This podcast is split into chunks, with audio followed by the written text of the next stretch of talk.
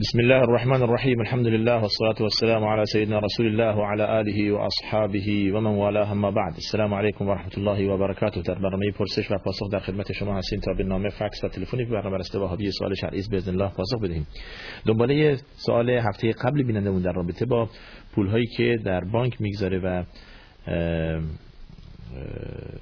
شوهرش براش ویزا کارت گرفته سوال این بود که حالا می‌خواد از این استفاده کند این پولی که از بانک هستش و از از پول از این کارتی که از بانک پول می‌کشه استفاده کنه. گفته آیا حق داری یا نه؟ اگر پول از آن خود شماست خب حق داری شما مالک پول هستید و مالک این سرمایه هستید.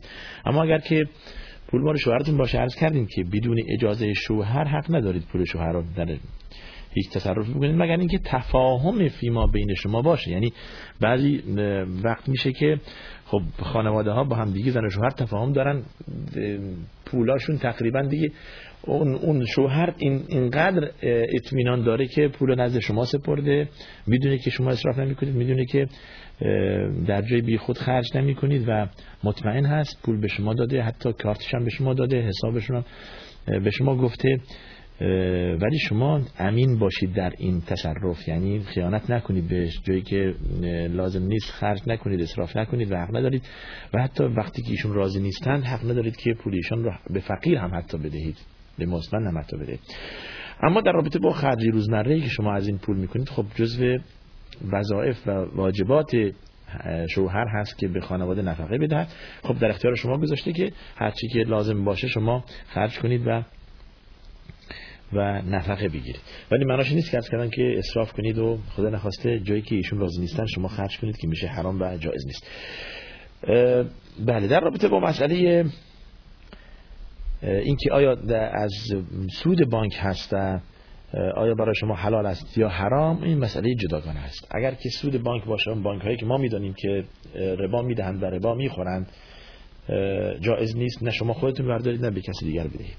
از کردیم در حل این معضل و این مشکله زمانی که شما توبه کرد از این که ربا بخورید یا نمی‌دانستید. حالا متوجه شدید که این پول از ربا به دست اومده و از حرام به دست اومده و نباید بخورید و بهتونم میدن یا در سود پولتون اضاف شده اون زمان شما در جاهای عام منفعه غیر مقدسی قرار می‌دهید. یعنی یه جایی قرار می‌دید این پول بالاخره در مثلا راه عمومی آسفالت عمومی در درجه اول گفتند که جای غیر مقدس مثل دشویی عمومی دشویی مدرسه یا مسجد عمومی هست و مقدس هم. پس بنابراین این, این, این اماکنی که عام, عام هستن و مقدس نیستن نه مسجد نیستن. مسجد نمی‌توان جای مقدسی نمیشه با با پول ربا درست کرد. ولی خب دستشویی مسجد میشه درست کرد. بله. دستشویی و توالت مسجد با پول ربا میشه درست کرد. اونم برای کسی که همچون وضعیتی داشته باشه. یعنی ما نه اینکه عمدن پول بگذاریم در بانک به غرض اینکه سود بیاورد و سود این را خرج همچون ما نه. شما توش افتادید حالا گیر اومدید یا اینکه تا به حال می‌دونستید میخوردید حالا می‌خواید توبه کنید. گفتن که آقا سی چهل صد هزار درهم مثلا یا چند میلیون تومن روی پول شما رفته و از از پول سود هستش. خب اگر ترک کنید نمیشه به کسی بدید هم نمیشه چون خود قبول نمی کنید خود هم بردارید هم نمیشه. پس راه حلش اینه که شما در جای عامل منفعی خرج کنید ولی مقدس نباشد. پس اینم برای آخرین حل. سوال دیگه داریم از شما در رابطه با شخصی بیمار می شود فورا این را رفت میدن به سحر و جادویی. آیا این خود یک نوع مرض نیست؟ اگر که بنا باشه ببینید مسئله سحر و جادویی حقیقت است و واقع شده و می شود اما اینکه کل امراض را ما ربط دیدیم به سحر و جادویی باز حق با شماست. خود یک مرض هست. توجه فرمایید یعنی بله من به شما حق میدم. در در بعضی از اماکن به محض یک سردرد نفر که خب این سحر شده. این حتما چشم زدن این حتما چشم حسود. مغازش ضرر کرد یا سوخت یا هر اتفاقی افتاد رفت میدن به سحر و به, به چشم و اینا. چشم و سحر در, در حدیث اومده عین و حق واقعیت داره. اما اینکه نه هر اتفاقی مربوط به چشم زدگی یا چشم حسود یا اینکه یا سحر ساحر. هر اتفاقی چنین چیزی سحر علائمی دارد نشانه هایی دارد. و هر شود که با رقیه شرعی هم باید رفع بشود و مرتفع شود نه با سحر مثل خودش. توجه فرمودید. و عین هم و چشم حسود هم واقعیت دارد. این کار می شود انسان حسود می تواند با چشم خود حتی دیگری را بکشد. در حدیث مدلی ما یقتل احدکم اخا چرا دیگری را می‌کشید چون برادرتون رو به خاطر چشمی به خاطر عدم تحمل به خاطر حسدی که در شما هست چرا می‌کشد هر زمانی که شما چیزی دیدید که خوشتون اومد و واقعا مورد پسند شما واقع شد به جای اینکه حسد بخورید بگویید ماشاءالله لا قوت الا بالله این کلمه را بگویید که خداوند بیشتر بهش برکت میده و بیشتر به به شود که به دوست شما به اموال دوست شما به خیراتی که دارد بیشتر برکت می‌دهد نه اینکه حسد دارد. پس بنابراین اون چیزی که مربوط است به سحر و جادویی به جای خود واقعیت دارد میشه که دیگری را با سحر حتی از بین برد از کردیم. ولی نه هر چیز مربوط است به سحر و جادویی. شما اگر افتادید خب دستتون درسته تقدیر بله. هر چیز مربوط است به تقدیر. قضا و قدر و و و سرنوشت بله این درسته. اما اینکه جادویی است و سحر است همه را نتوان به این رد داد. وصیت نامه حضرت رسول بعد اومدید که گفتید خود بخوانید و هم برای دیگران بخوانید تا بشنوند. این نه وصیتی است نه رسول الله صلی الله علیه و همچون وصیتی کرده. خدا هدایت دهد کسانی که این اینا را چاپ می‌کنن به این شکل نوشتند و گناه کبیره مرتکب می‌شوند کسانی که همچون چیزی پشت سر رسول صلی الله علیه و بگویند. مدت 20 سال بیشتر هست که بعضیا یعنی به این به این خیال هستند که شیخ احمدی است در مدینه و و به مردم نصیحت می‌کند و مردم را موعظه می‌دهد و هر شود که پیامبر را خواب دیده که قیامت نزدیک هست و مردم نماز بخوانید و مردم زکات بدهید و هر روز اینقدر خرج کنید در راه دین و ببینید زکات و نماز و حج و عبادات و فرائض دینی احتیاج به دروغ گفتن پشت سر رسول الله صلی ندارد. اینقدر دین اسلام غنی است اینقدر این مسائل آشکار و واضح است که ما برای اثبات این مسئله احتیاج نیست که پشت سر رسول دروغ بگوییم. خب زکات واجب است. نماز واجب است. حج واجب است برای انسان مستطیع. روزه واجب است در رمضان. حجاب برای زن واجب است. با افتی و پاک دامنی واجب است. راستی و حقیقت و درستی این چیز چیزهاست جزء ضروریات دین است. همه می‌دانند. اما برای اثبات این مقوله این نیست که ما دروغ دنبال است. 20 سال بیشتر تقریبا که این نامه پخش میشه. متاسفانه افرادی هستند که اینا رو پخش می‌کنند که گناهکارند. می‌خوان به, به, به هدفشون ممکنه از روی سادگی که این مسئله مردم را تحت تاثیر قرار می‌دهد که نماز بخوانند و شما برای اینکه مردم نماز بخوانند و قرآن بخوانند و خوب بشوند اینقدر آیه و حدیث صحیح هست که ما رو مستغنی میساد از اینکه دیگه بریم دنبال رسول صلی الله علیه و دروغ ببندیم و افترا بزنیم که شخصی اون را خواب دیده و در مدینه است اینجوری چون میگه گفته اید که کلید حرم دارد. نه این شخص مشاهده شده. ما این همه سال در سالها در اونجا بودیم. نه همچون شخص دیدیم نه همچون چیزی می‌گفتن. ابدا چیزی. و این واقعیت ندارد. بعد می‌گوید که از شما برادران گرامی خواهش می‌کنم که این وصیت نامه را دروغ نشمارید که خدا که به خدای محمد حقیقت دارد. سبحان الله. و این قسم ناحق. حالا هیچ کس این شیخ احمد را بالاخره ندید که شما می‌گویید. در مدینه. و هیچ کس باش تماسی نداشته. کجاست این آقایی که شما میگید؟ بله. و علا کل حال این نامه ها ارزشی نداره و و پخش نکنید. اونچه که درباره دین و درباره راستی و درستی آمده در قرآن و حدیث رسول الله صلی الله علیه و به آن بسنده کنید که ما را کافی است برای فهم دین و درک دین و عمل به فرمایشات خدا. و رسول خدا که همان عمل بدین باشه. بسیار. سوال بینندمون در رابطه با جلوگیری و بستن رحم زن. شوهرم می‌گوید گناه نیست. من تا به حال به او اجازه نمیدم و او ایشون اصرار دارن که این کار رو بکنن و می‌گویند هر زمانی که خواستیم باز بکنیم. این بهش میگن تنظیم نسل. ببینید ما بارها عرض کردیم تحدید نسل این چیزی که شوهرتون یا شما معتقدید به آن که که حرام هست تهدید نسل این نسل را کلا به دو سه چهار پنج تهدید کردن و چی باشه. و میگید که خیلی خب دیگه بس. دیگه ما فرزند نمی‌خواهیم از این زن و نمی‌خوام صاحب فرزند بشیم. رحم را میبندید یا به نحوه داروی استفاده می‌کنید که قطع نسل بشید. این حرام. اما تنظیم نسلش کل نداره. شما رحم را موقتا میبندید بعد باز می‌کنید. یا یک داروی استفاده می‌کنید برای مدتی یک سال دو سال بعد داروی استفاده نمی‌کنید که زن حامله بشه. و همچنین. پس بنابراین تنظیم نسل جایز هست و تحدید نسل حرام. توجه فرمودید. و بارها شده که خیلی ها به یک پسر و یک دختر اکتفا کردند و رفتن بالاخره حالا یا مرد رفته خود را عقیم کرده یا زن رفته به یک نحوه بالاخره رحم را بسته که دیگه باز نشه برای همیشه خود را عقیم کرده. و این دو فرزند هم به بهانه هایی به اسبابی که در دنیا هست و اتفاق می افتاد برای اینا هم اتفاق افتاده و از بین رفتن و دیگه این زن و مرد برای ابد منقطع نسل شدن.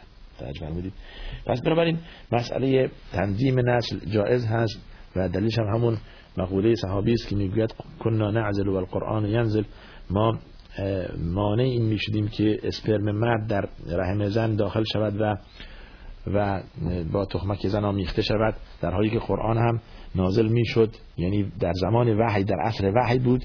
منظور از این حرف اینه که اگر حرام بود خدا ما را نهی می‌کرد از این کار از طریق رسول الله صلی الله علیه و با ارسال وحی. بنابراین پس تهدید نسل حرام است و تنظیم نسل جایز و اشکالی نداره این تنظیم یک سال باشد دو سال یا هر مدتی که شما صلاح می‌دونید زن و شوهر به اتفاق رسیدن اشکالی نداره. بله. ولی باز با اجازه شوهر باشه. باز با اجازه شوهر باشه. زن برادرم در دانشگاه قبول شده و درس می‌خواند. قانون دانشگاه این است که زن نباید حامله باشد. ایشون الان حامله هستند. آیا می‌توانند جلوگیری کنند یا سقط کنند؟ ببین به خاطر اینکه نمی‌گذارن این این کار نکنند. حالا جلوگیری کنند همین هست. چیزی که قبلا گفتیم. می‌تونن در اون حد در اون زمان جلوگیری کنند چیزی که تا زمانی که دانشگاهشون تمام بشه اشکال ولی اگر حامله شدن دیگه سقط نکنند ولی که سوالی داریم اینجا بازم حالا آخرین همینجاست. در برای سقط جنین از چند ماهگی سقط میشه. سقط زمانی علما فتوای جوازش رو می‌دهند که دچار یک اشکالی هست. مثلا علما یا اتبا اتبا تشخیص دادن که این زن و مرد بالاخره از هم دیگه اگر که صاحب فرزندی شدند فرزندشون ناقص میشه به دلیل عیب ژنتیکی که در اینا هست. نقص خون و بالاخره اشکالاتی که یا تلاسمی میشه یا مبتلا به نقص خون داره پلاکات خونش خوب نیست یا به یک نحوهی که این ناقص میشه. اون زمان اگر حامله شد قبل از چهار ماهگی بازم اونم قبل از چهار ماهگی. زمانی که اتبا گواهی دادن که این بالاخره اینطور هست باید سخت بشه سخت میشه. و الا حتی اون بعد از چهار ماهگی همون مسئله هست که باز نباید این کار بشه که متاسفانه بعضی این کار می‌کنن که بعد از چهار ماهگی انسان دچار یا مرتکب قتل میشه اگر که سخت برای روح درش دمیده بعد از چهار ماه دیگه روح در این تیکه خون تیکه گوشت روح دمیده میشه و دیگه صاحب عقل و صاحب قلب و صاحب اشرات که جوارح و اعضا می شود علا کل حال تنظیم در تا زمانی که لازم هست و درسش تموم کنه اشکال نداره که جلوگیری کنه و درسش تموم کنه بعد حامله بشه. اما اینکه سخت جنین کنه به خاطر این مسئله نه این کار نکنه. این کار جایز نیست. بله بخ... فقط یک زمانی جایز است که از کردیم کی هست که اتباع تشخیص دهند که ناقص میشه.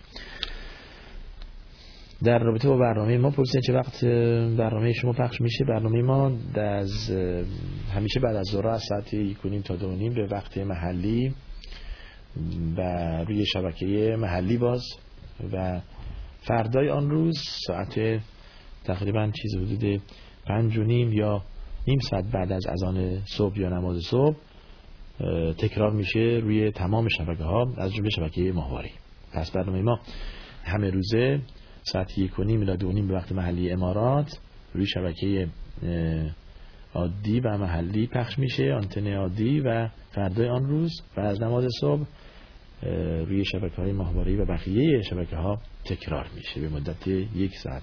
این فقط برنامه فارسی است که اینطور بعد تکرار میشه. بسیار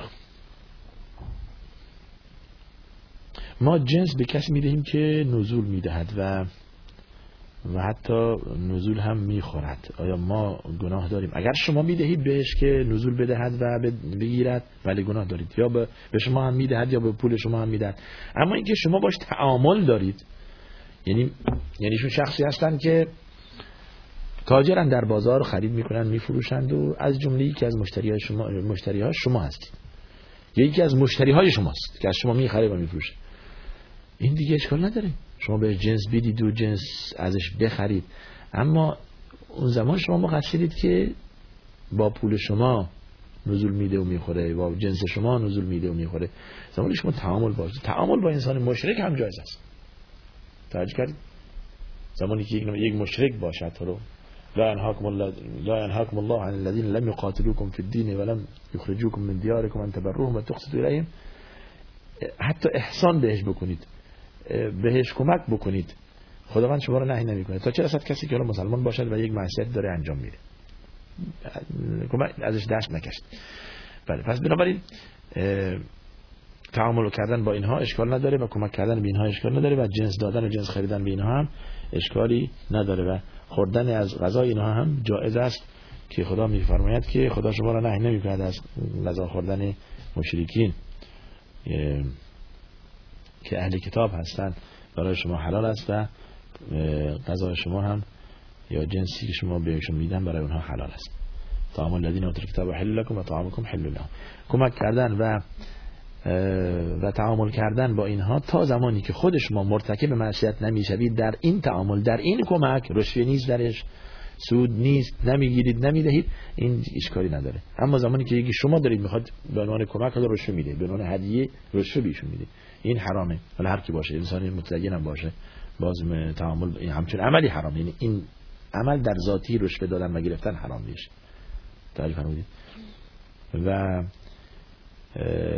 تعامل با کسی کنید که واقعا می‌دونید بر علی مثل الان تحریم مثلا کالاهای آمریکایی که بعضی علما فتواش دادن که واقعا هم بجاست. خب یک سری کالاهایی است که بالاخره صاحب شرکتش یهوده و کسی است که مرتب پول میده به به نفع غیر مسلمین به نفع یهودها تا بر علیه مسلمانان بجنگن. یا با سلاح یا با به وسیله بالاخره نوشتن یا گفتن یا از طریق حتی های مختلف سری رسانه های گروهی ماهواره‌ای و اینترنت و از هر طریقی بالاخره با اسلام بجنگن این سرمایه در اختیارشون می‌ذارن. شما از اونها جنس نخرید. اون کالاها را تحریم کنید. اون با اون شرکت ها تعامل نداشته باشید. این بجاست. توجه فرمودید. اما یک شخصی مثلا یک معصیت داره انجام میده. حالا این نیست که با پول شما این کار می‌کنه. پس بالاخره بله اولویت طبقه بندی کردن این چیز خوبیه. مثلا ما در در وهله اول میریم با کسی از کسی جنس می‌خریم. به کسی هم جنس می‌دهیم که اهل دین است اهل نماز است اهل خیر و صدقات و انفاق است انسان مفیدیه به درد خودش به درد جامعه می‌خوره. در طبقه بندی کردن اولویت. زمانی که نبود زمانی که اینها فاقد بود در جامعه ما چیکار نداری؟ حتی با یک کافر هم ما تعامل کنیم. بله. حتی باید به گونه تعامل کرد به گونه رفتار کرد که اخلاق ما اونها تحت تاثیر اخلاق ما قرار بگیرن و و متمسک به دین ما بشن بله. نمونهش همینه دیگه. تجاری که می‌رفتن به شرق آسیا به جاهای دیگه حتی اون جبل تاریخ اون جایی که رفتن قسمت از اروپا را پرتغال و اسپانیا اون زمان را که اندلس نام داشت فتح کردن مردم اونجا متاثر به به اخلاق این تجار مسلمین شدن. چه اخلاق خوبی دارن در خرید و فروش و معامله و شود که کالا دادن و امانت داری تمام اینها این اخلاق هایی بود که مسلمان ها به اونجا بردن و اونها تحت تاثیر این اخلاق ها قرار گرفتن و و مسلمان شدن. نه اینکه حالا متاسفانه ما برعکسش ببینیم. بله بسیار خوب. بله. ببینید در رابطه با دفاع از پول گفته در کسی بخواد پول ما را بدزدد. حالا آیا حق است که ما را بکشیم منظور دفاع از پول کردن. شما حق دارید از پول خود از ناموس خود بلکه واجب شماست. دفاع کنید و از, و از دین خود و از وطنی که جزء سرزمین اسلامی است به قصد دفاع از حریم اسلامی دفاع کنید. اما مقابله کردن و درگیر شدن با همچون افرادی مراحلی دارد مثلا شما دیدید که یک نفر پولتون رو داره به زور گرفت از شما و جنس یا پول شما گران قیمت از از اینجا برد و می‌خواهد فرار کرد. و شما اسلحه به دست ایستادید. اون زمان شما در بعد مبادرت به کشتن این نمی کنید خب ممکن تیراندازی بکنید ولی خب می‌زنید پاهاش. میگن الاخف و فالاخف. جایی که خفیفتر هست می‌زنید دستش مثلا. می‌زنید که لنگ بشه نتونه فرار کنه. نه اینکه فورا می‌زنید توی قلبش یا تو سرش که کشته بشه. نه. مبادرت به قتل این بدون نمی کنید شما. توجه فرمودید؟ بله. پس بنابراین اینها مراحلی دارد. در, در دفاع از اموال خود حق است. حتی در حدیث اومده که اگر که شما کشته بشید اجر شهید دارید انشاءالله. اما چگونه دفاع کنید؟ اینطوری که عرض کردم. یعنی حتی اگر درگیر شد مبادر به قتل ایشون نکنید. آخه به فرض هم که ثابت بشود که ایشون دزد هستند حد دزد و حد ساره قتل نیست. که ایشون به قتل برسانیم دزد دستش قطع میشه از سارق و سارقت. فقط آیدی هم حال به فرضی که ثابت هم بشه. ترجمه پس مبادرت به قتل نمی کنید در بعد. اما اگر در خود ایشون درگیر شدن درگیر دزد سارقان مسلح بودند و تیراندازی کردن و اون اون مسئله جداگانه و علاهده است و اون محاربین هستند که انما جزاء الذين يحاربون الله ورسوله ويسعون في الارض فسادا ان يقتلوا او يصلبوا او تقطع ايديهم وارجلهم من خلاف. کشته بشوند و و حتی سلابه زده شوند و و تنبیه شوند دست و پاشون از قطع بشه دست راست با پای چپ یا پای چپ یا پای راست با دست چپ.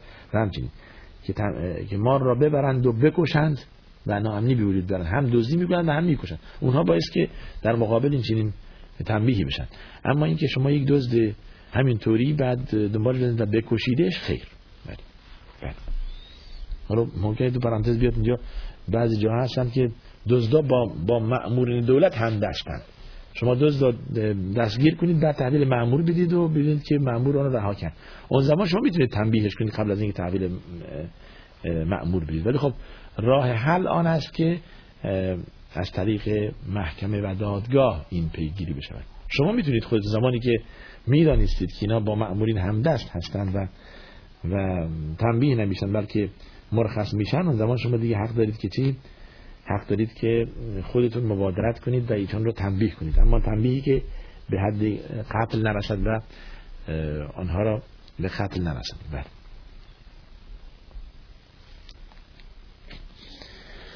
قبل از رمضان 15 روز قبل از رمضان خمر را ترک می کند بعد از رمضان به آن برمیگردد و به ایشون تذکر داشته می‌گوید که آیه‌ای برای تحریم خمر در قرآن نیامده است. حالا نماز و روزه این قبول است یا قبول و عدم قبول آن. این به الله سبحانه و تعالی برمیگردد.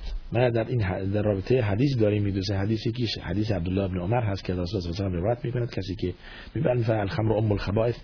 بعد میفرماد کسی که بخورد لم تقبل له صلاه 40 یوما. یا چهار چهر روز نمازش پذیرفته نمیشه ولی باید هم بخواند. چون که باید تنبیه بشه هم بخواند از طرف هم ازش پذیرفته نشود. این نص دربارش هست. این مسئله. اما بس قبل از این موضوع ما جواب این بیننده هم بدیم که می‌گوید در قرآن نصی برای تحریم خمر نیامده. این دو سه آیه که شما در قرآن می‌بینید در رابطه با خمر پس چی؟ سبحان الله اگر شما اهل قرآن هستید و اهل تلاوت قرآن و قرآن بلدید بخوانید و معنی آن بلدید.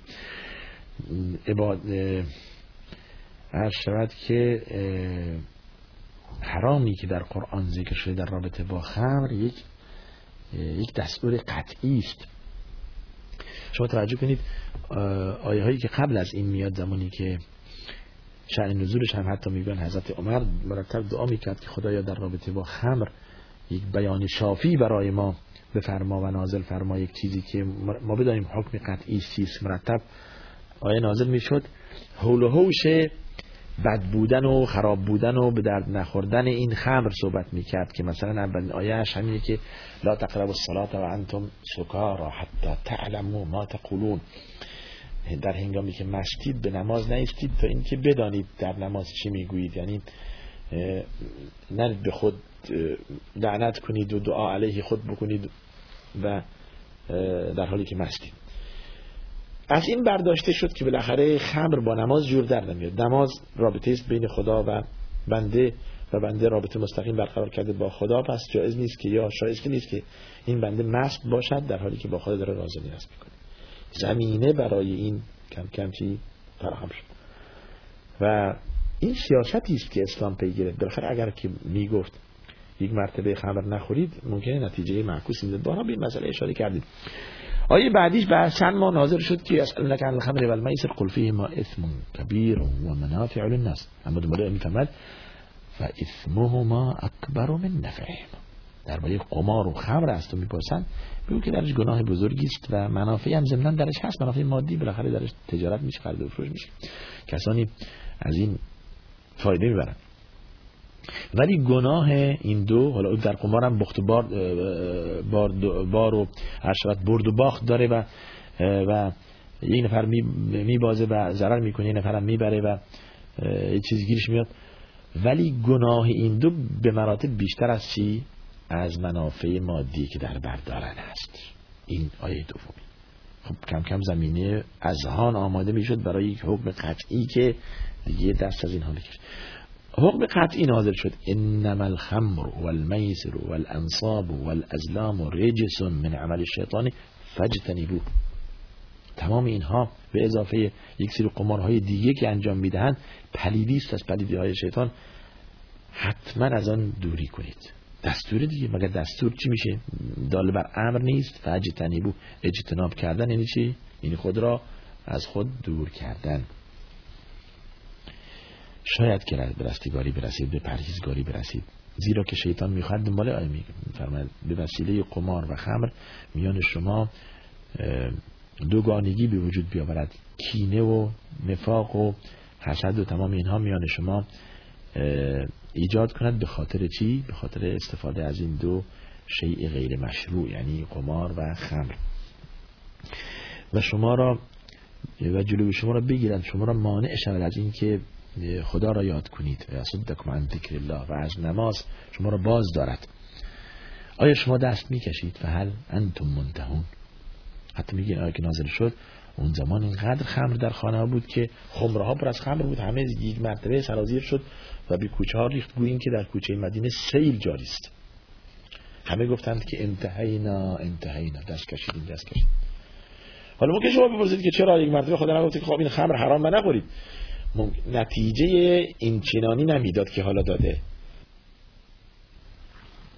نتیجه این که الان همه خمره ها را سرازیر کردن در کوچه ها مثل سیر جاری است و داره میره به بیابان میریزه این چی نتیجه نمی‌داد.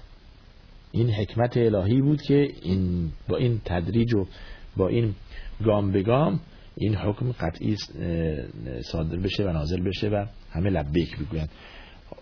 شبیه این ما بارها مثال زدیم گفتیم که مسئله تدریجی مثل مثل مثل چای خوردن خونه خودمونه. خونه های ما همه چای هست یعنی هر مهمانی میاد اولین چیزی که در سفره مجلس قرار می‌گیره چای است. این چای شما یک مرتبه بگید ما از طریق تلفن مثلا شما بگیم که آقا چای حرام شد و دیگه نخورید. شما حرف قبول نمی‌کنید. امکان نداره. خب چای برای چه حرامه؟ چه اشکالی داره؟ علتش چیست؟ داله چرا چیزی نمی‌گفتی کسی چیزی نمی‌گفت. زمینه برای تحریم نیست. ولی اگر زمینه برای فراهم کرد مثل این خمر کی پس بنابراین اگر میفرمود که یک مرتبه یا ناس شما خمر نخورید نتیجه خوبی نمی‌داد و همه لبیک نمی‌گفتن در نتیجه ممکنه معصیت کار می‌شدن. برای که جان افتاده بود. خمر اینقدر عادی بود در خانه ها مثل چای در خانه خودمون عرض کردیم. پس بنابراین حکم قطعی است در قرآن و چهر روز هم در حدیث اومده که نمازش پذیرفته نمیشه. از این که قبل از رمضان ترک می‌کنه و بعد از رمضان بیان برمیگرده انگار که رمضان در او تأثیری نگذاشته. انگار رمضان در او این روزه و این عبادت و این تقوا اینها اثری نداشته اصلا. فاقد اثر بوده. متاسفانه. در حالی که رمضان یکی از اسباب رمضان یا این که چیزی که بعد از رمضان ما کسب می‌کنیم عبادتی است که در روز و شب رمضان انجام می شده که ما را دل ما را سیقل می کند و ما را شارج می کند تا رمضان دیگه و نمی‌گذارد که ما مرتکب همچون معصیتی مثل شرب خمر بشیم خدا انشاءالله ایشان را هدایت کند. انشاءالله ایشان خدا را هدایت کند. در, حدیث مده حتی یک بار دو بار سه بار اگر که جلد شد کسی که خمر خورد شراب خورد باید چهل تا جانه بخورد. کسی که باز هم دست نکشید بار بار سوم و چهارم حتی قاضی حق دارد او را اعدام کند و بکشد و مفسد است. بله. بسیار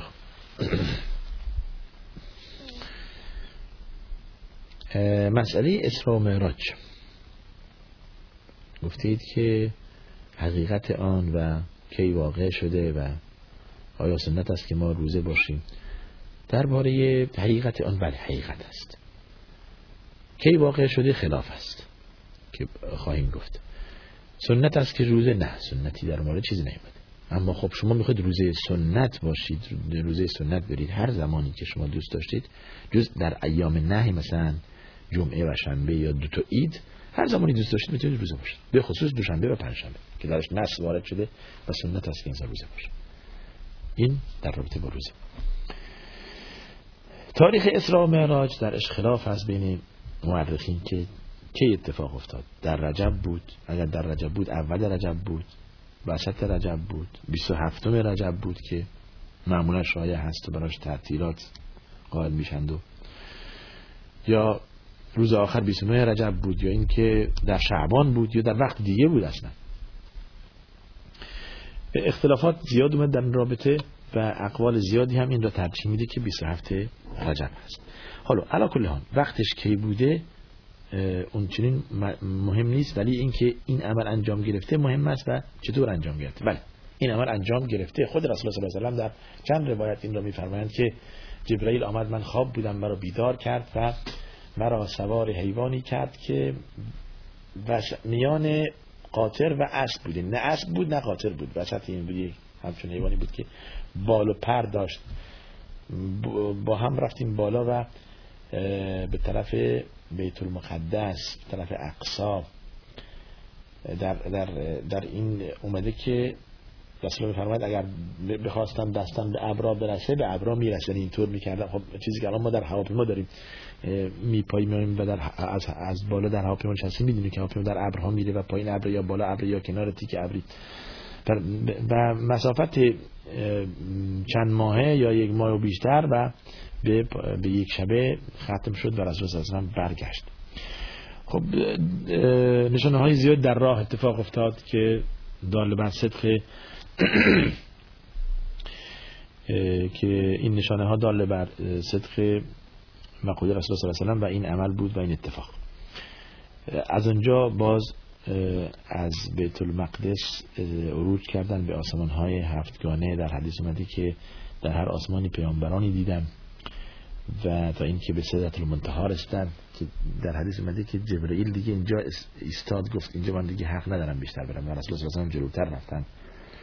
و مسئله نماز در اونجا فرض شد پنجاه وعد نماز که نهایتا به پنج وعده تقلیل یافت با التماسی که پیامبران دیگه از جمله حضرت موسی از رسول الله کردن که که که شما امت نمی‌تونه و من تجربه شما برید و خواهش کنید که باز از این اوقات کاسته بشود که نهایتا با, با مراجعه چند وقت از پنجاه به پنج وعده تقلیل یافت و اجر پنجاه وعده برای امت محمد صلی الله علیه وسلم نوشته شد و و این هم منت است خداوند و الحسنت به عشر امثالها ده برابر میشه.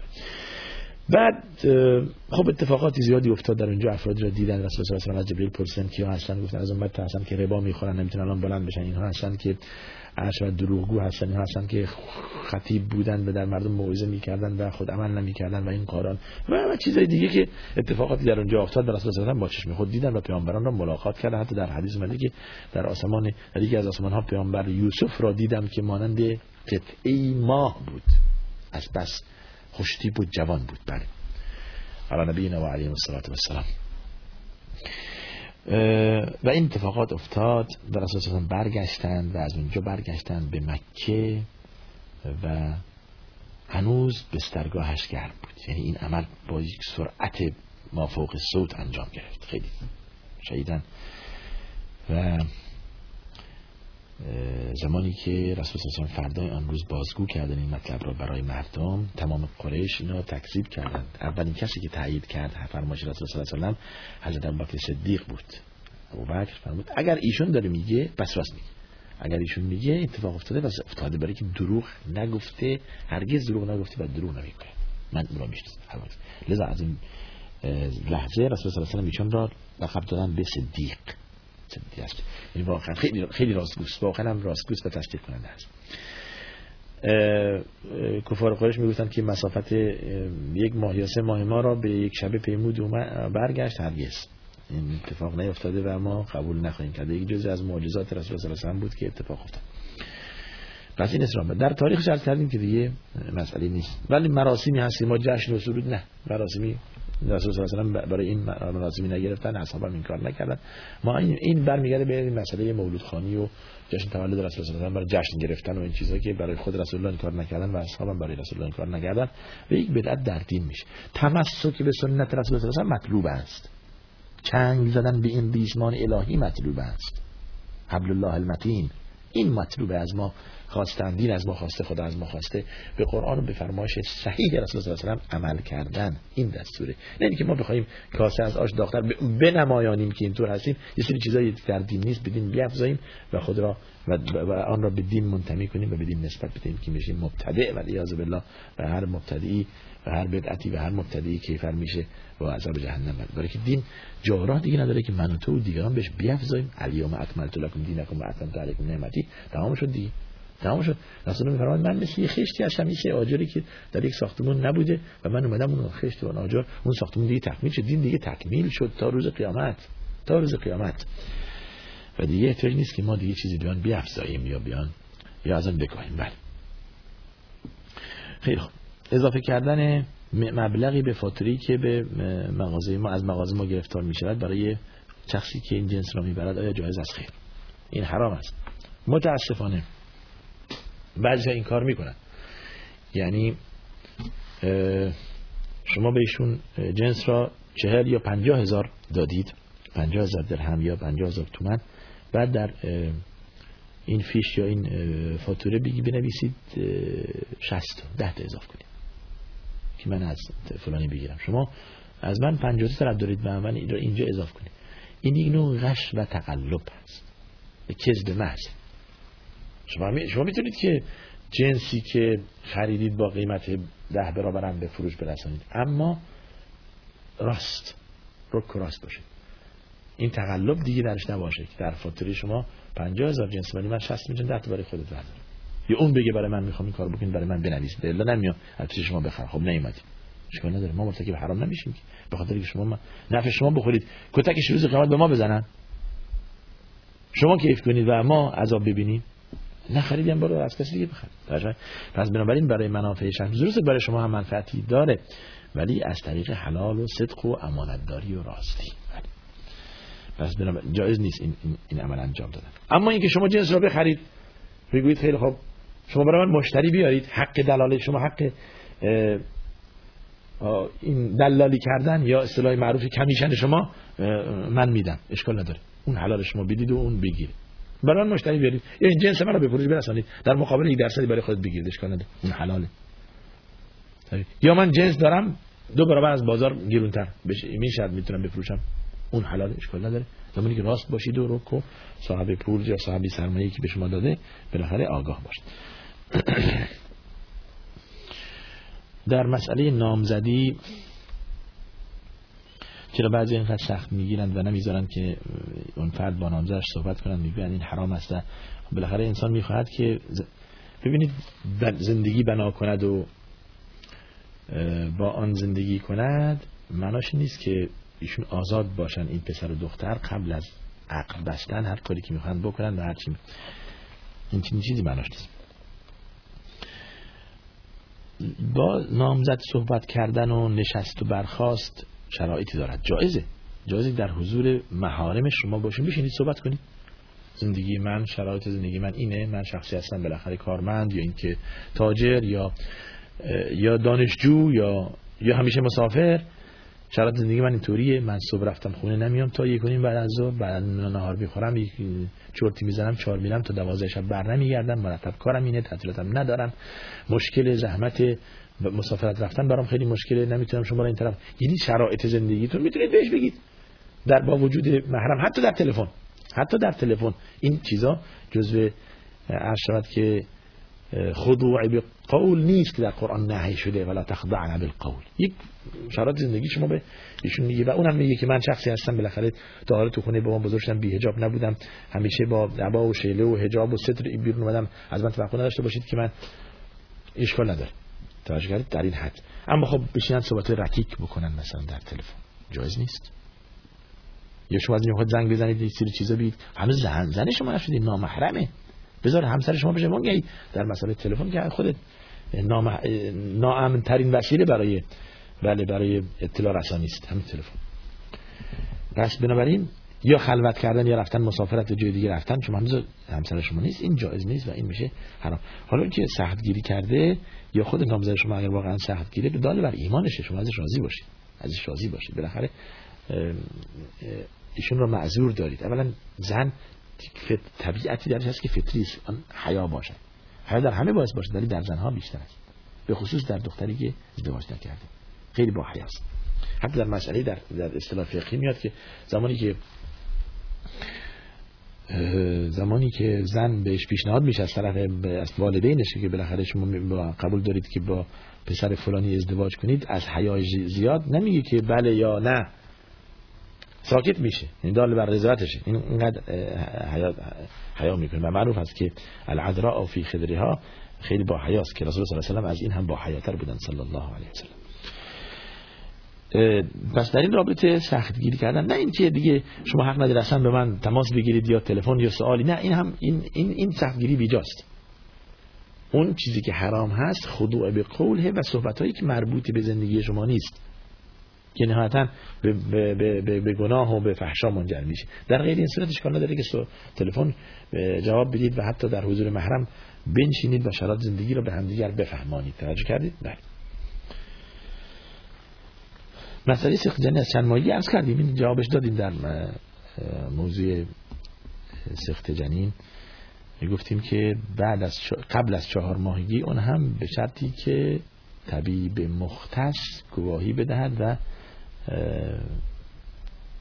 چند طبیب بالاخره با هم دیگه که رأی کردن و آزمایش کردن نتیجه بگیرن که ایشون ناقص هستن و باید سخت بشن. قبل از چهار ماهگی زیرا که در چهار ماهگی درش روح دمیده بشه و دلیل این مسئله هم اون حدیث معروف است که ابن مسعود روایت می‌کنه که ان احدکم مجمع خلق فی بطن امه 40 یوم نطفه چه روز اینطور میشه چه روز علقه میشه پارچه گوشته و تکه میشه و تبدیل میشه به به یک گوشتی بعد اینکه لخته خون بود از نطفه به خون تبدیل میشه از خون هم تبدیل میشه به گوشت و بعضا در آن روح دمیده میشه. یرسل الیه الملک فرشته در برای فرستاده میشه و روح در آن دمیده میشه و سرنوشتش کلا از اون زمان مشخص میشه.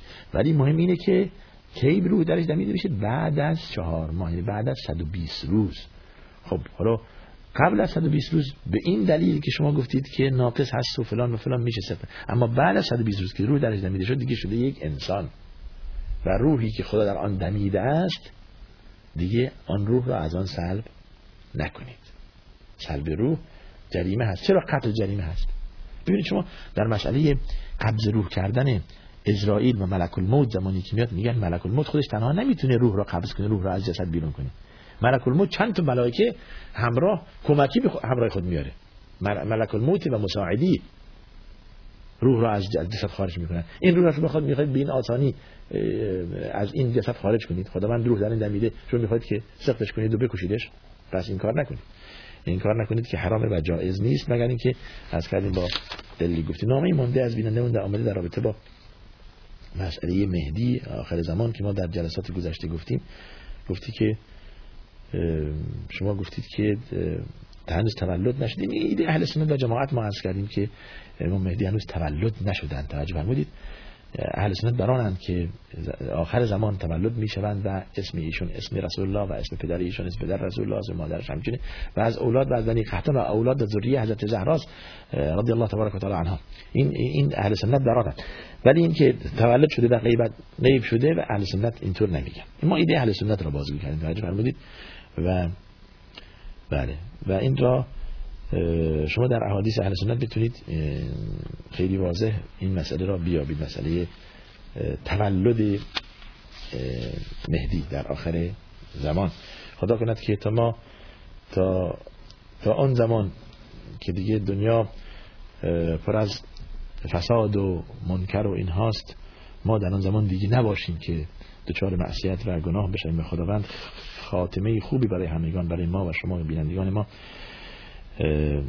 عطا فرماید که مهم خاتمه کار هست. یعنی العبرت بالخواتیم دعای رسول الله این بود که ما خاتمه خوبی داشته باشیم. دعا کنید که ما بر ایمان و بر توحید و یک تا پرستی یک تا پرستی و عمل صالح قبض روح شویم و خاتمه خوبی داشته باشیم که خداوند ما را در روز قیامت همراه انبیا و کسانی که مقام والا دارند از از بزرگان دین و صالحین محشور بفرماید ان الله و آخر دعوانا الحمد لله رب العالمین و صلی الله وسلم علی سیدنا محمد و علی آله و اصحابه اجمعین. تا دیدار دیگر که با سالها و برنامه دیگر در خدمت شما هستیم شما را به خدا میسپارم. خدا یار و نگهدارتون.